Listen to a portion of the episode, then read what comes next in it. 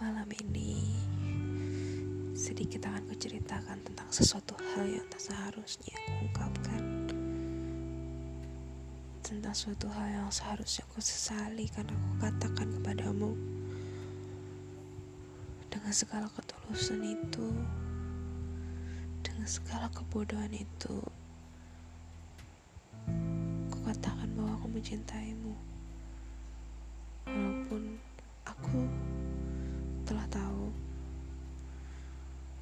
Bahwa apa pun yang terjadi, kita akan sulit untuk bersama.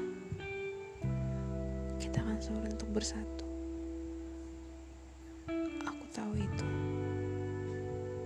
dan aku sangat paham tentang hal itu.